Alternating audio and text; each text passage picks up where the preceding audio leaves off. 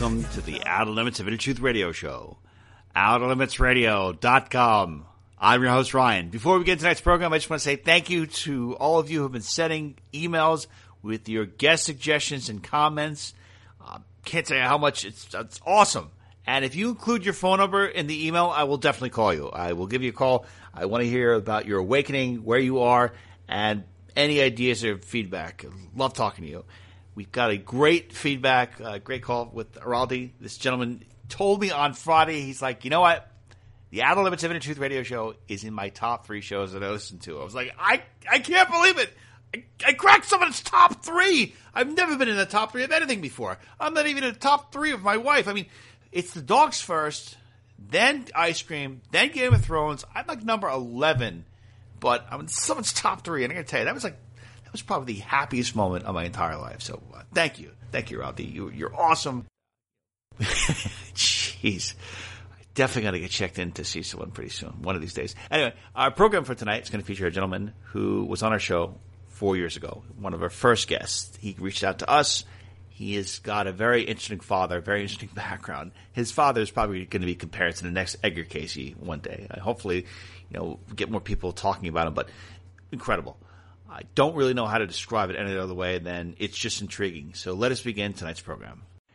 Welcome back to the program. For the first time in 4 years is Philip Smith.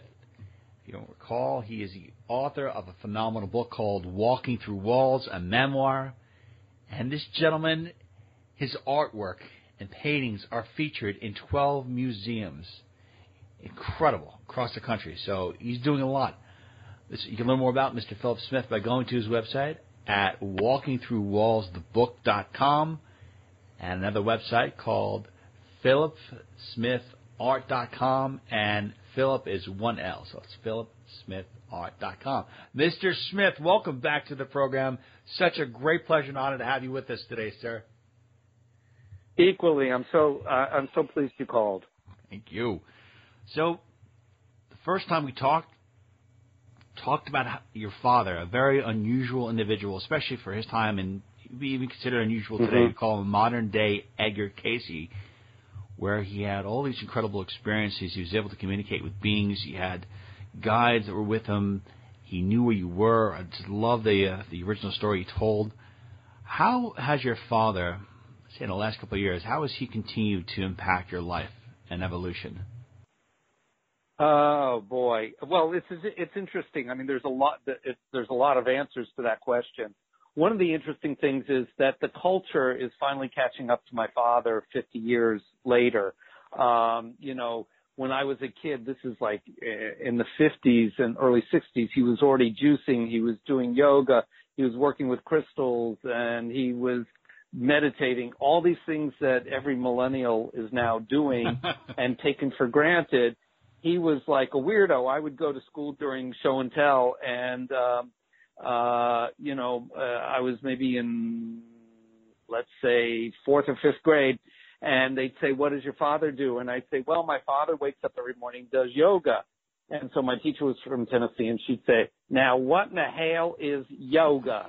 So we've come a long way. So my father, in a way, he was really like an astronaut, and he blazed the path for all these people to change their lives.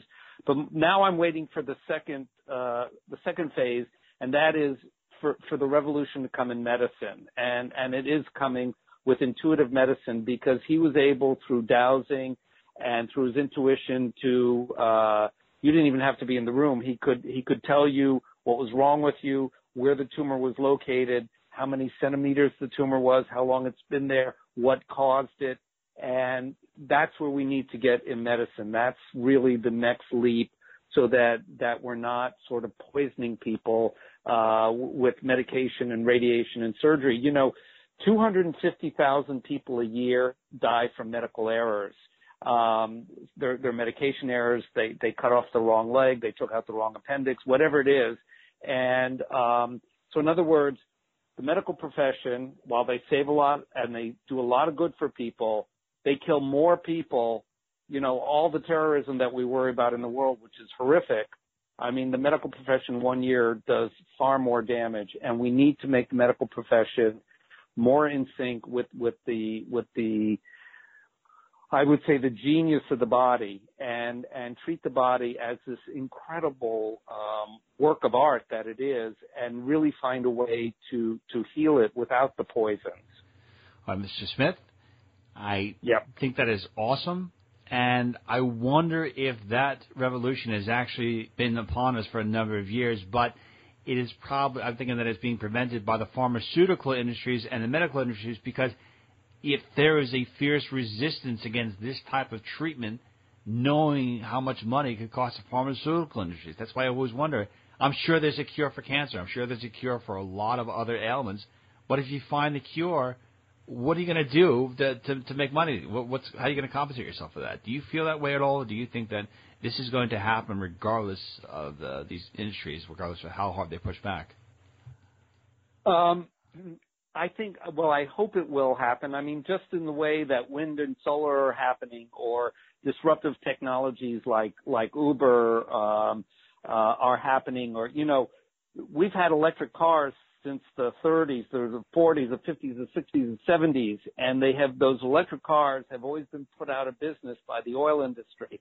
But now, you know, Tesla took over, and boom, we have electric cars. I think that what will happen is there will be it will happen outside the medical profession, because these men and women who go to medical school, they go into enormous debt, they work incredibly hard, and they come out and they don't get, frankly, they don't get paid that well by the insurance company. When I see reimbursement, what doctors get, I have a lot of friends who are doctors, it's appalling that, you know, some guy who will save someone's eyesight at the end of the day gets $60 from Medicare for saving this person.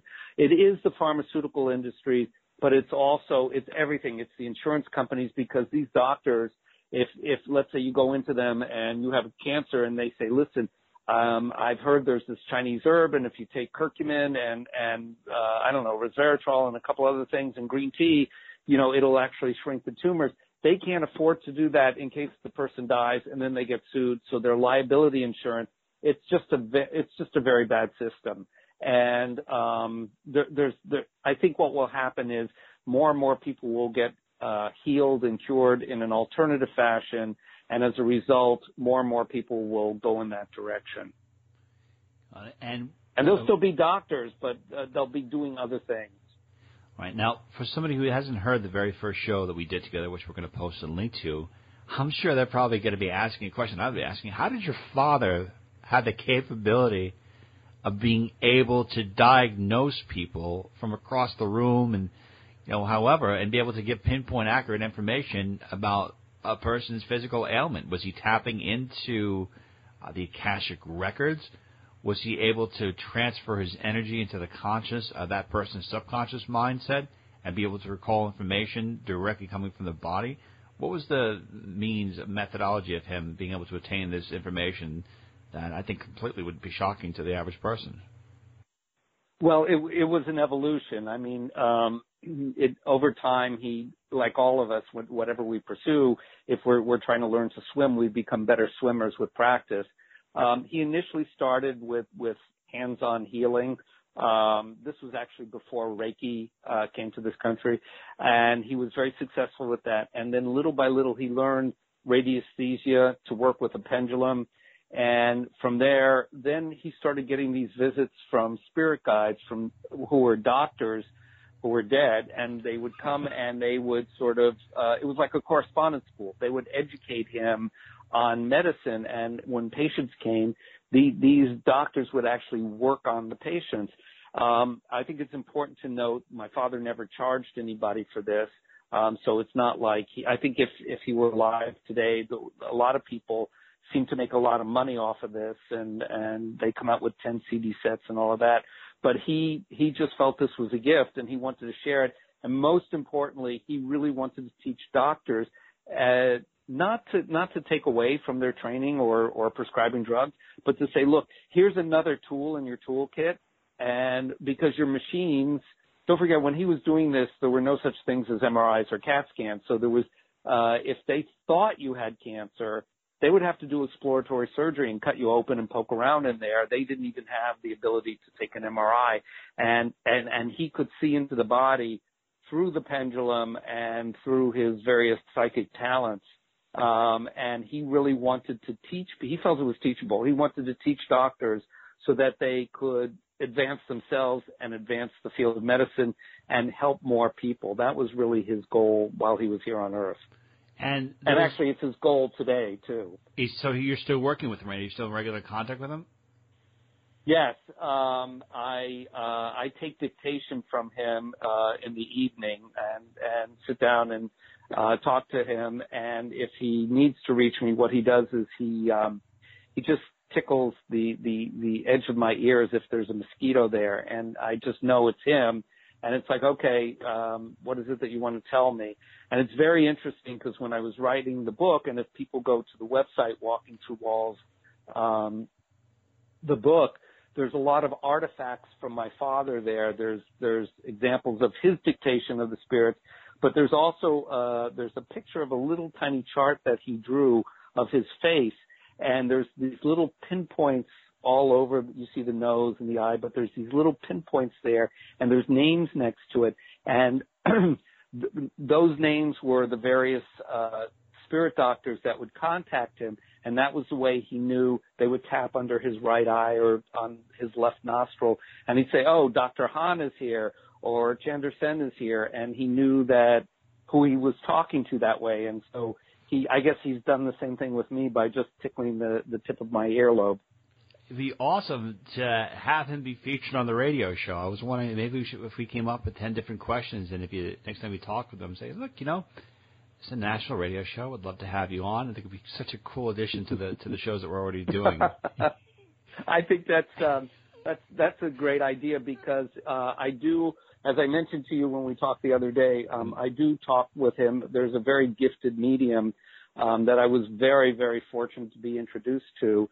Named Patricia Michelle, and she has been very helpful in having very extensive and extended conversations with him, and we talk the way you and I are talking, and he talks about his work today, and he's working in the etheric realm really to help raise the vibrations and to help dispel darkness and to also educate doctors and make us more intuitive. So his work continues, and it's interesting when we talked to him whether he wanted to ever come back, and he said, no, I'm too busy here. I do not want to come back. So, but yeah, it's great. It's both very comforting and very inspiring to have that access. I think it's amazing. I mean, the kind of access you have is probably a dream for anyone who's lost someone very close to them. Yes. We've interviewed psychic mediums, we've interviewed people who've had near-death experiences. The indication that we get is that the spirit evolves, it grows, it goes beyond the earth plane, it goes somewhere else. And the idea that we've talked to people who've had near-death experiences, apparently it's very difficult for a person who has died to communicate with a person who is living. Apparently there's so much resistance or things they have to go through, yet you seem to do it with ease. And I was wondering, have you ever gotten any insight from your father or other people you've talked with as to why it could be challenging for people, for the living and the dead, to communicate with each other, why there is some kind of barrier, why it is not just as easy as picking up the phone and speaking to someone? I don't know if this came from him, but it's something I feel I just know, and that is that when you cross over and you're free of your body, and you're in an energetic spirit realm, you are operating at such a high vibrational frequency. And on Earth, everything is like it's mass and it's there's gravity, there's density, so it's very difficult for them to basically power down, let's put it that way, to lower their vibrations to a rate where they can come in because they're at such a very high vibrating frequency and talk to us. And one of the ways both that I've experienced a great deal, my father would experience it, and it's in all the books about spirits and psychics, is for whatever reason, spirits are very comfortable coming in and impacting electricity. That is very easy for them. So, for example, the lights, my father had this spirit guide named Arthur Ford, and Arthur very quickly was a very interesting medium back in the 20s and 30s. He would hold seances at Carnegie Hall, and he was the guy that decoded the code that Houdini left behind for his widow. It was numbers, words, and phrases, and Houdini said, if anybody ever translates this for you, it means I'm communicating with you from the dead, because he had gone to spirit guides and mediums his whole life and really felt they were all charlatans. But he left this code for his wife, Bess, and it was Arthur Ford in the 20s who broke this. And Arthur went on to become this very famous medium and traveled. He worked for Gloria Swanson. He was big in Hollywood, big in Europe. My father, when Arthur died, my father would take dictation from Arthur. When we'd be in a restaurant, we'd be driving on the highway, and all of a sudden the lights would blink 3 times. And my father would say, oh, Arthur's here, just a minute. And he'd pull over the car. If we're in a restaurant, he'd pull out a pad. And he'd start writing down things that Arthur was telling him. Sometimes if I was present, because I was a bratty kid at 16, there would be things about me that I had just done, and there I am confronted with this. But the point being is that Arthur would affect the electricity, and I know when my mom crossed over, sometimes at 2-3 o'clock in the morning, all the lights in my apartment would just go on, and I mean, there was no other explanation, and she was just, showing up. But for whatever reason, electricity is very easy for spirits to manipulate, and it's a lot easier as a signal to let us know rather than basically implanting their thought in our thoughts. Wow. So if you see lights flickering and there's a certain... I'm wondering if it is wise for a person to develop Morse code, learn Morse code, and ask the spirit to communicate with Morse code. It's everybody has their own, like my father tickling my earlobe, everybody has their own methodology and their own way to communicate. It's interesting, when I was talking to Patricia after a couple sessions, I said, you're phenomenal, and with all due respect, these are my parents, and given the way that I grew up, shouldn't I be communicating with them? And she said yes. So she showed me several techniques, and she sort of brought me along a little bit quicker than I would have gotten there myself. But I don't know that everybody can do it, but I think everybody can do it. Because those spirits, my father would, one of the messages I think he had from Arthur Ford explaining what it's like, he said, in those old detective shows where you would see the cop inside questioning the criminal, and it was a two-way mirror, and outside the detective would be watching the cross-examination. Arthur told my father that that's how it is for us. We're on the other side of this two-way mirror, and we're watching you on Earth, and it's just, we're right there. I mean, it's just that we're at a different energy plane than you are. It's not like we've gone, up way into the heavens. We're right there. But they can also travel wherever they want to travel. That's pretty awesome. Now, by thought, you mentioned the lower that they're at such a high density, a high vibration. That's why it's difficult for them to communicate. I'm wondering if a person dies who has a lot of emotional weights kind of bearing down upon them, or they were a very negative individual, and their vibration is actually pretty, kind of slower, if you want to call it that way. They have a lot of things, unresolved issues. Mm-hmm, does that actually increase their chances of being able to communicate with a person who is alive, because even in spirit, they're at a slower density of vibration? No, I think that what they have to do is work through that first. They have to work through, you can call it karma. They have to work through their sort of misdeeds here on Earth. And it was interesting, my father, when he would diagnose people, and he felt that all disease basically began not in the brain, but in how you saw yourself, and it was all self-created. and you choose how to create this disease, and it's not random. So, for example, and he would use the Bach flower remedies, because the Bach flower remedies, Dr. Bach was a surgeon in England, and he felt it was really bad to just keep cutting people up, and people were dying, and there were bad results from the surgery. So he went out into the fields in England, and the flowers would just start talking to him in a way, and he would pick them, and he would use these flowers to correct people's attitudes. They may have lack of self-respect, or they may have negative thoughts, like you were talking about these people. And so he would use these, he would distill them almost homeopathically, and he would give these remedies to people. So my father would use some of Dr. Bach's work. So if some woman came in with, let's say, breast cancer,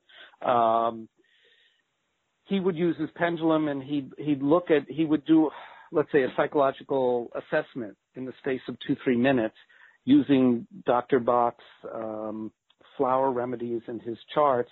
And he'd assess this woman, and he'd say something like, you're very angry at your father, and somehow this is tied in with your cancer. Does this make any sense to you? And, maybe that she would say no. And then he would look down, and he'd determine a date. He says, this is all tied in with 1953. He would get the date through the pendulum. And I guess she had buried this information, and she'd say, well, 1953 was when my father sexually molested me. And she says, I buried it so deep, I don't think about it. He says, well, this is the origin of your cancer, and we need to clean up that thought. We need to get that anger and that fear, and we have to elevate this negative thinking in your head and change it to positive, and it'll allow us to go in and help heal this cancer a lot quicker. Because as long as you hold on, he would call it the memory of the memory, these negative thought forms in your head, you're going to create imbalance in the body and disease. So he would work through this, and he would get cures that way. But I think that someone who has that anger or misdeed, who's transferred over, they need to clean that up first. So it's not going to be a path to communication to people on this earth. Is that the answer to your question? Yeah, it is the answer. And just to discuss a little bit more about your father, who regularly communicates with you, I have this understanding, at least we've talked to certain people before, they say when a person dies, some of them may want to go on to another life. They may decide, okay, I've done with this life, let's go to the next one. And if they go to the next one, does that resonance of who they were, does that completely disappear? Because I'm sure that I'm not the only person who has this issue, that I try to communicate with people, loved ones who are no longer with us, and I just don't feel like I'm getting a response sometimes. Like, hey, give me a sign, and don't really get a sign. So I'm wondering if they've gone to another life. And I guess there's a two-part question to that is does your father still feel like he's completing the work that he started when he was in the physical body, that he's going to stay at the frequency that he's in right now for a prolonged period of time, if not for all of eternity? Okay.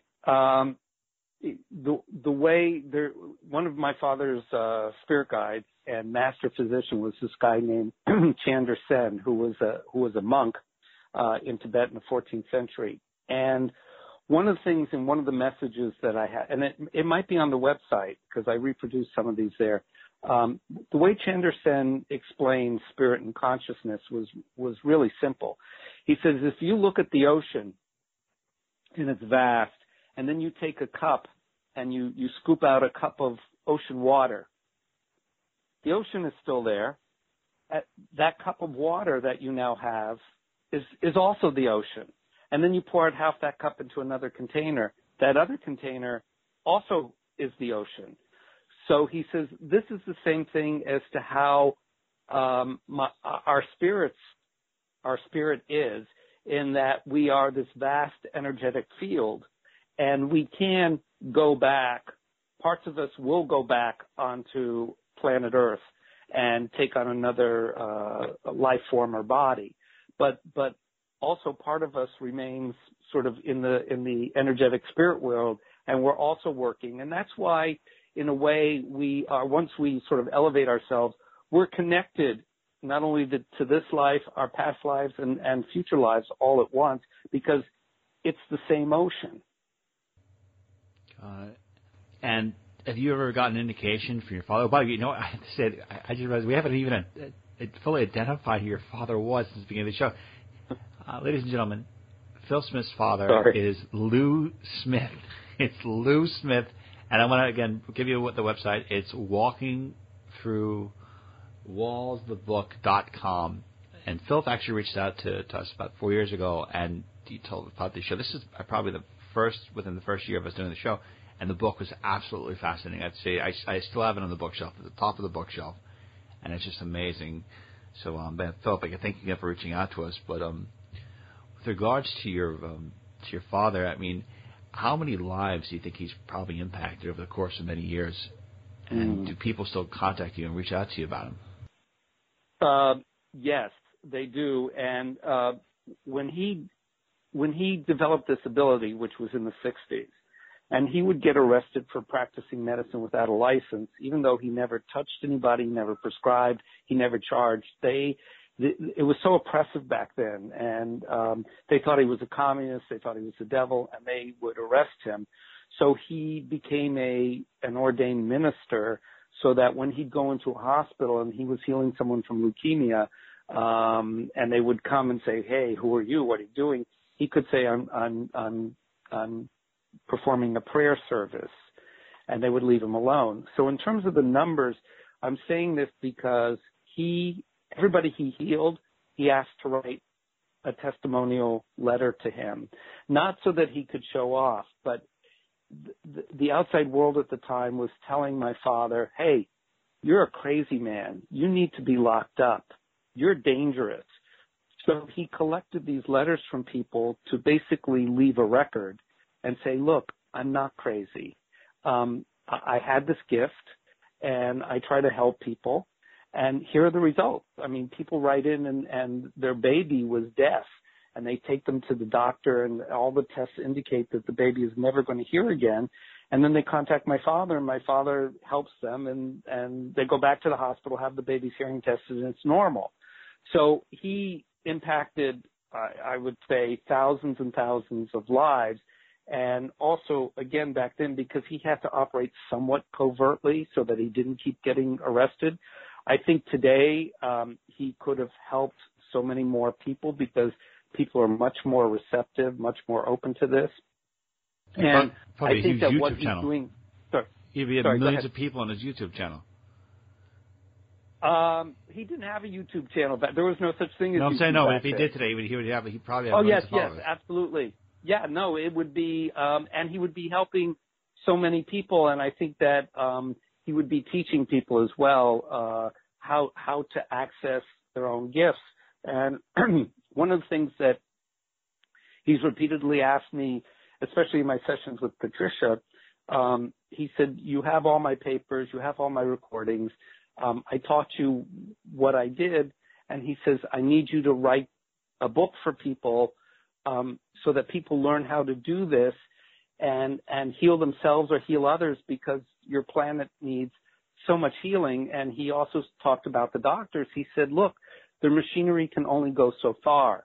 And, for example, if, let's say, an MRI or a CAT scan detects a tumor, okay, well, great. They'll do radiation, they'll do surgery. But where did that tumor come from? Because you think about the miraculous state of the body and what it does every second of the day. Your heart is beating, your eyes are seeing in 3D. We go to the movies and put on 3D glasses to watch Avatar or some 3D movie, and we go, "Wow, far out, this is cool, this is 3D." We see 3D every day.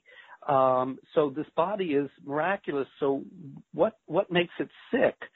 And he wanted to help people, and I think that if we can train people to be more conscious, to be more cognizant, to avoid these lower vibration self-defeating thoughts, I think we can beat a lot of disease a lot earlier. So if the tumor is showing up on the MRI, according to my father, that already manifested a long time ago in the etheric body. And if the doctors were aware of an etheric body and could read an etheric body, we could catch disease before it manifests in the physical body, and we could avoid all this surgery and radiation and pharmaceuticals and just clean up the etheric body, which is how he worked a lot.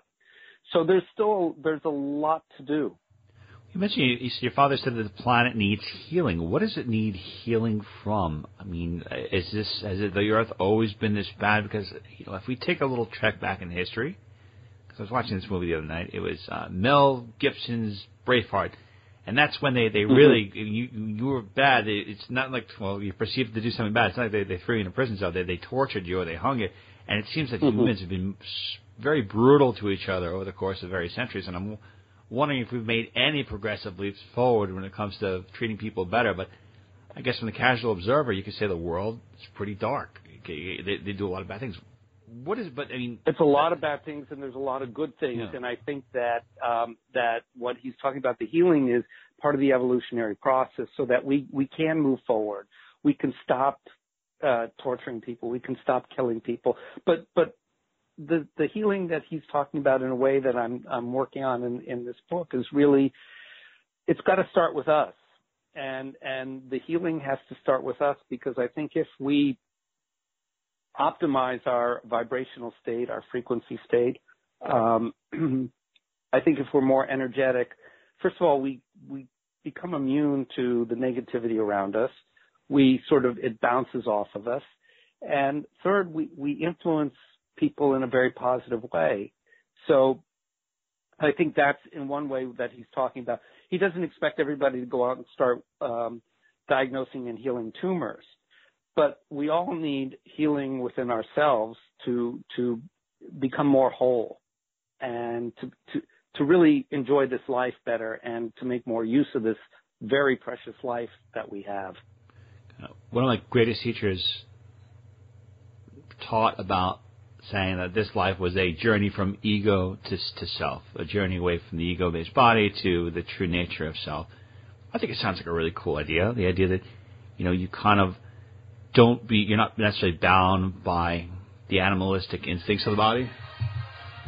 And, right. You know, you go to your spirit. But there's one thing, it takes a different direction, because in some organized religions, they pretty much kind of cut off the body's natural instincts. They say, well, don't have sex, don't drink, don't do these certain things that I guess the body would naturally crave. What's the fine line between suppressing your natural humanistic, animalistic desires and gaining control of them to the point where you're not going to be brought down to a lower vibrational frequency by being chained to their natural instincts? I think that I mentioned this in the book, and it's something my father applied to everything in his life, and that is, he would always ask this question: "Is this for the highest good?" So. In other words, if let's say you're talking about sex, if someone wants to have sex with an underage person, is this for the highest good? The answer is no, because you're going to really traumatize this person, and by creating that trauma, you're going to create bad karma for yourself. So, I mean, if you know, certain religions prohibit you from drinking, and I think that if you say, "Is this for the highest good?" You know, alcohol is a natural product, and I think also there's a lot of difference here, ways to look at it, because there's man-made laws, and then there are universal or God-made laws, and you know, a lot of these religious ideas are man-made, and they really have nothing to do with God. And I think that at the end of the day, whether it's, you know, meatless Fridays or all of that's really nice, but if you think about it, God is really busy, and he or she's got the whole universe to manage. I don't think he's going to punish you or be really upset if a Jewish person eats pork or a Muslim person eats pork, or you eat meat on Friday, because these are man-made, in my opinion. Other people may have other opinions. So I think that if you follow the rule of, is this for the highest good, I think it'll go a long way in refining your behavior. Sure. And if you're going to Did your father ever diagnose anyone that appeared to be taken over, being possessed? I'm wondering if your father ever gave any insight about why a person would need an exorcism or would be possessed by a darker creature. What causes a person to have that happen? And to take it a step further, I was wondering if the that possession, that person that seems to be taken over by entities, actually being taken over maybe by one of their past lives that they haven't been able to settle, and that unresolved matter actually is taking over their current present day life. Yeah, there's a chapter in the book, the old book, Walking Through Walls, not the new one I'm working on, about possession. It was something that my father would diagnose frequently, and the people doing it's pretty simple to understand. The people doing the possessing are people who have died, often in a violent way, through a murder or through suicide or a drug overdose, and they weren't ready to leave, or they had such strong ego that they're hanging around and they're in this limbo, and they are not, they weren't met by family members, and they didn't cross through the tunnel and see the light. They're hanging around, and they're really angry about being dead. So what they do is they hang around and they find someone who's vulnerable, and then they get in there and start running the show, and they get a body, and they like to think that they're alive. And the people that they pop into are people who have very low vibrations. They could be people who are very sick, who've been taking medication, who've been drinking a lot, who are taking drugs. These people who drink a lot or take drugs, and a lot of times, their neighbors or their family members will say, "Oh, he or she goes off. They're unmanageable. They're crazy. Who would do such a thing, like jump off a bridge like that, or who would do such a thing to kill this person?" A lot of times, these people have been possessed by dark entities who are not able to resolve their own life and their own death.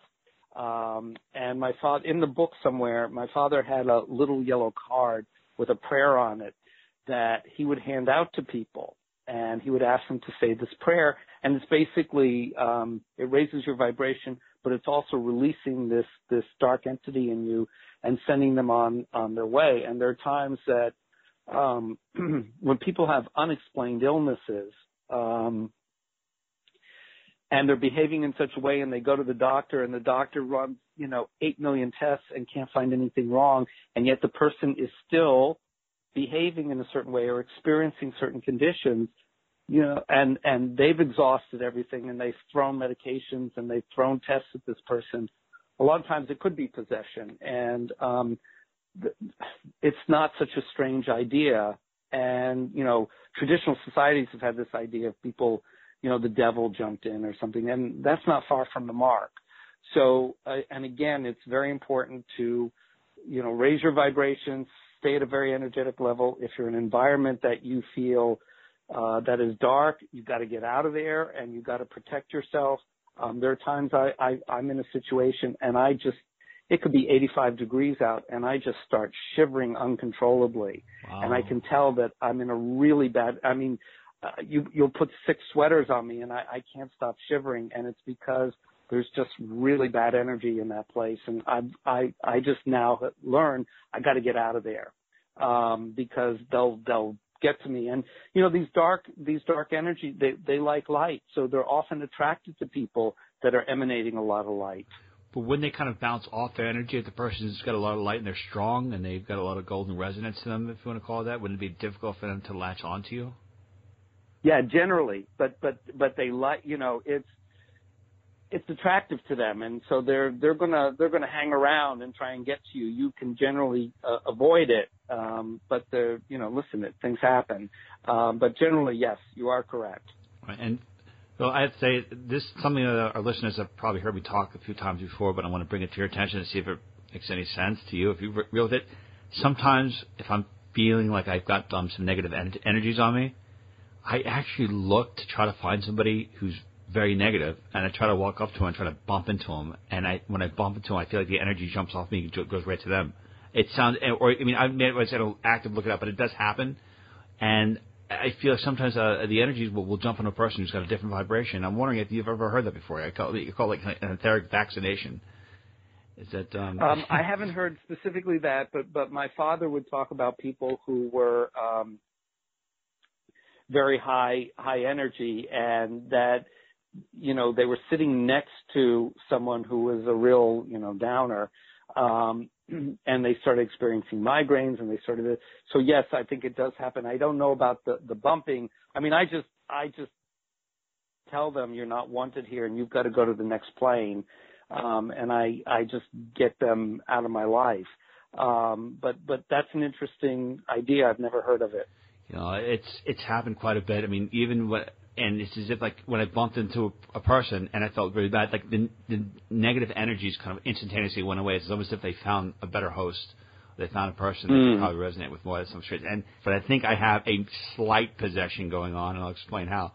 Because every night about 3 o'clock in the morning, I want to go to the refrigerator, and I don't even realize I'm doing it. But, yeah, it could also be something as simple as the way your liver starts to kick out or need sugar at 3 o'clock in the morning because of what you ate at 7.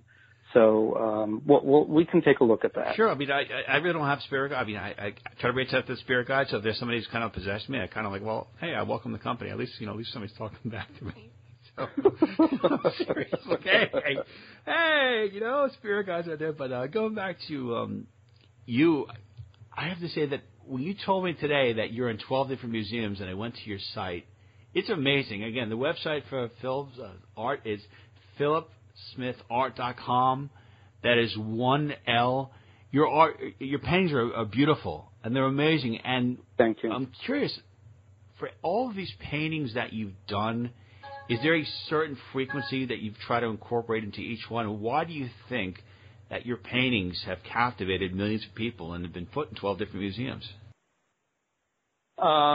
You know, I my father also painted, and he considered artists to be like magicians, because artists take ideas out of the air and they suddenly manifest them and make them.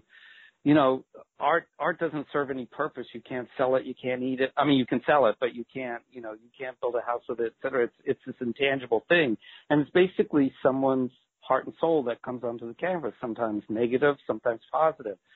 But in the Tibetan tradition, the monks paint these things called tankas, and they may be pictures of Buddha, but and Buddhist life. And you say, oh, that's a pretty picture of Buddha.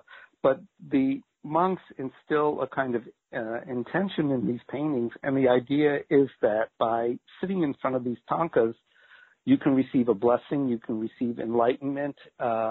They have an energy that guides you. And I think very early on, I had this idea that I didn't want to paint things that were negative. I wanted to paint very high vibrational ideas or concepts that were beautiful and attractive to people. And when they lived with them, they would be a kind of silent guardian in their life. And I think that, listen, I'm not a Tibetan monk, but I think that I've accomplished that. And I think people live with the paintings, and they mean a lot to them. And that's one way that I do my healing is through the paintings, and my father's acknowledged that. But he wants me to do more of the things that he did, and actually physically help people more. So I'm trying to sort of do more of that as well. So we're definitely going to come back to the question about your father, but it's going back when you looked at some of your paintings. I highly encourage people to look at some of the paintings that you've done in the 70s and 80s, and if you hold a stare and you actually look at one of these pictures and hold it, I think it'll probably make you feel really good. And something comes to my mind. Apparently, if you focus your attention and energy on something, whether it's positive or negative, because we're all part of one universal frequency and consciousness, my understanding is that apparently we become that energy. And by looking at some of these pictures, they all seem to have this element of calmness. And I think it's interesting that you're able to put these out there, and they have a lot of information in there. Is there any particular painting that you've done that you think is a portal or gateway into a person's higher evolution, or a portal or gateway into an expedited evolution? You asked such great questions. That's why I like talking to you. I remember that from last time. Thank you. There are times when I'm making the painting that I do feel that I've gone somewhere else. I have gone somewhere else in the painting, and I hope that affects other people. And for me, in many ways, the paintings are living things. They're almost like tarot card readings, because there are all these images. And there are times maybe that I'm in a place in my life and I'm not quite sure what's going on. And as I'm painting, I guess I'm working out that situation. When I'm done with the painting, I start reading it, and I thought, oh, that's what's going on. So I do think that there's a lot of psychic energy in these paintings, and I think they're very energetic that way. I don't know. I haven't thought about the portal idea, but you know what? I'm about to start painting again. I'm going to work on that. It's a great idea. It's also just, I mean, looking at them, because I do a lot of work with Photoshop, and I also see a lot of images. It's just like the structures, the way they are. But if you look at some of these ones, especially, they make you feel calm right away. And then if you look at the photographs, it's not just, first are their paintings in this section right here, the photographs, and you see the different colors. And we are going to do a show focusing a lot on color and effects on spirit.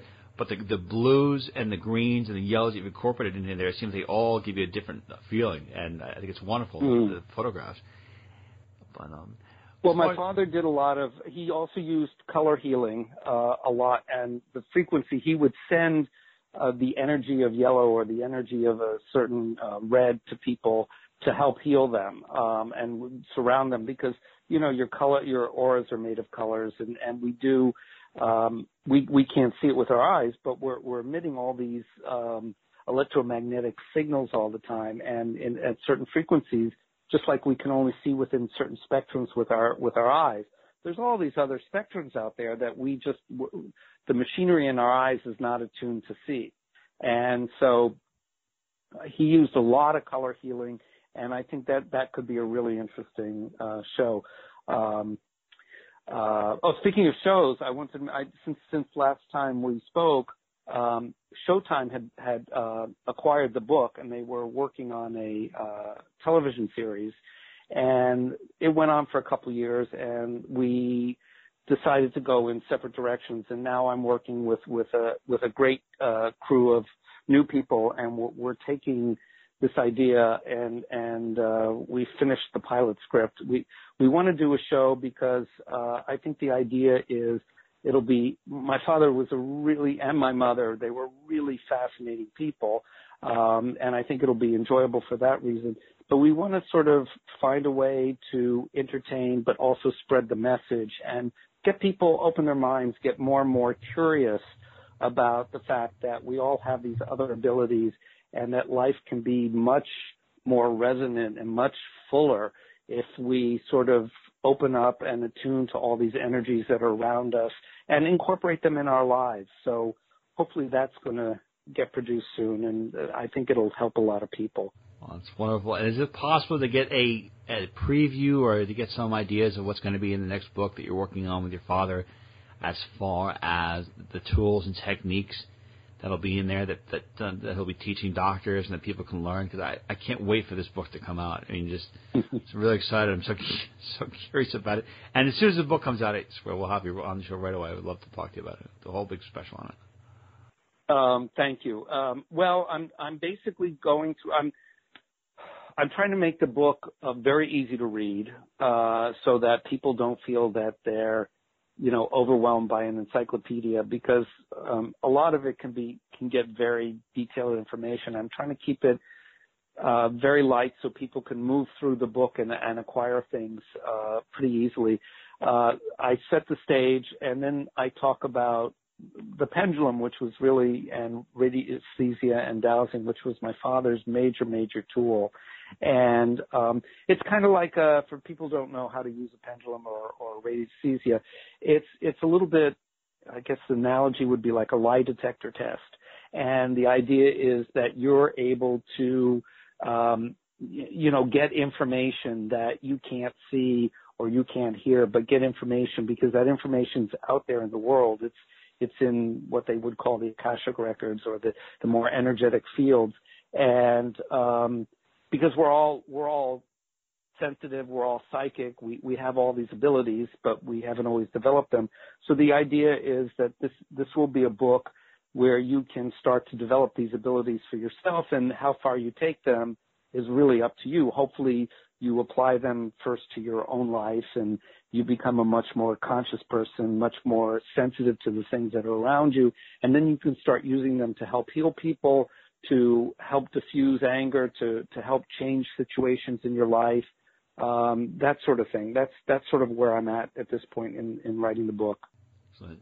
Mr. Philip Smith, world-renowned artist and author of the phenomenal book, Walking Through Walls, a memoir, and also metaphysical teacher. Philip, thank you so much for being with us today. You can learn more about Mr. Smith by going to two of the websites, which is walkingthroughwallsthebook.com and philipsmithart.com. That's one L in Philip. Mr. Smith, great honor to have you back on the show, sir, and it's such a great time to have you with us today. And Ryan, you're just—it's always such an enormous pleasure. You're such a wise, tuned-in person, and it's great to have this conversation with you. Okay, everyone, that concludes today's edition of the Outer Limits of Inner Truth Radio Show. Special thanks to our amazing guest, Mr. Philip Smith.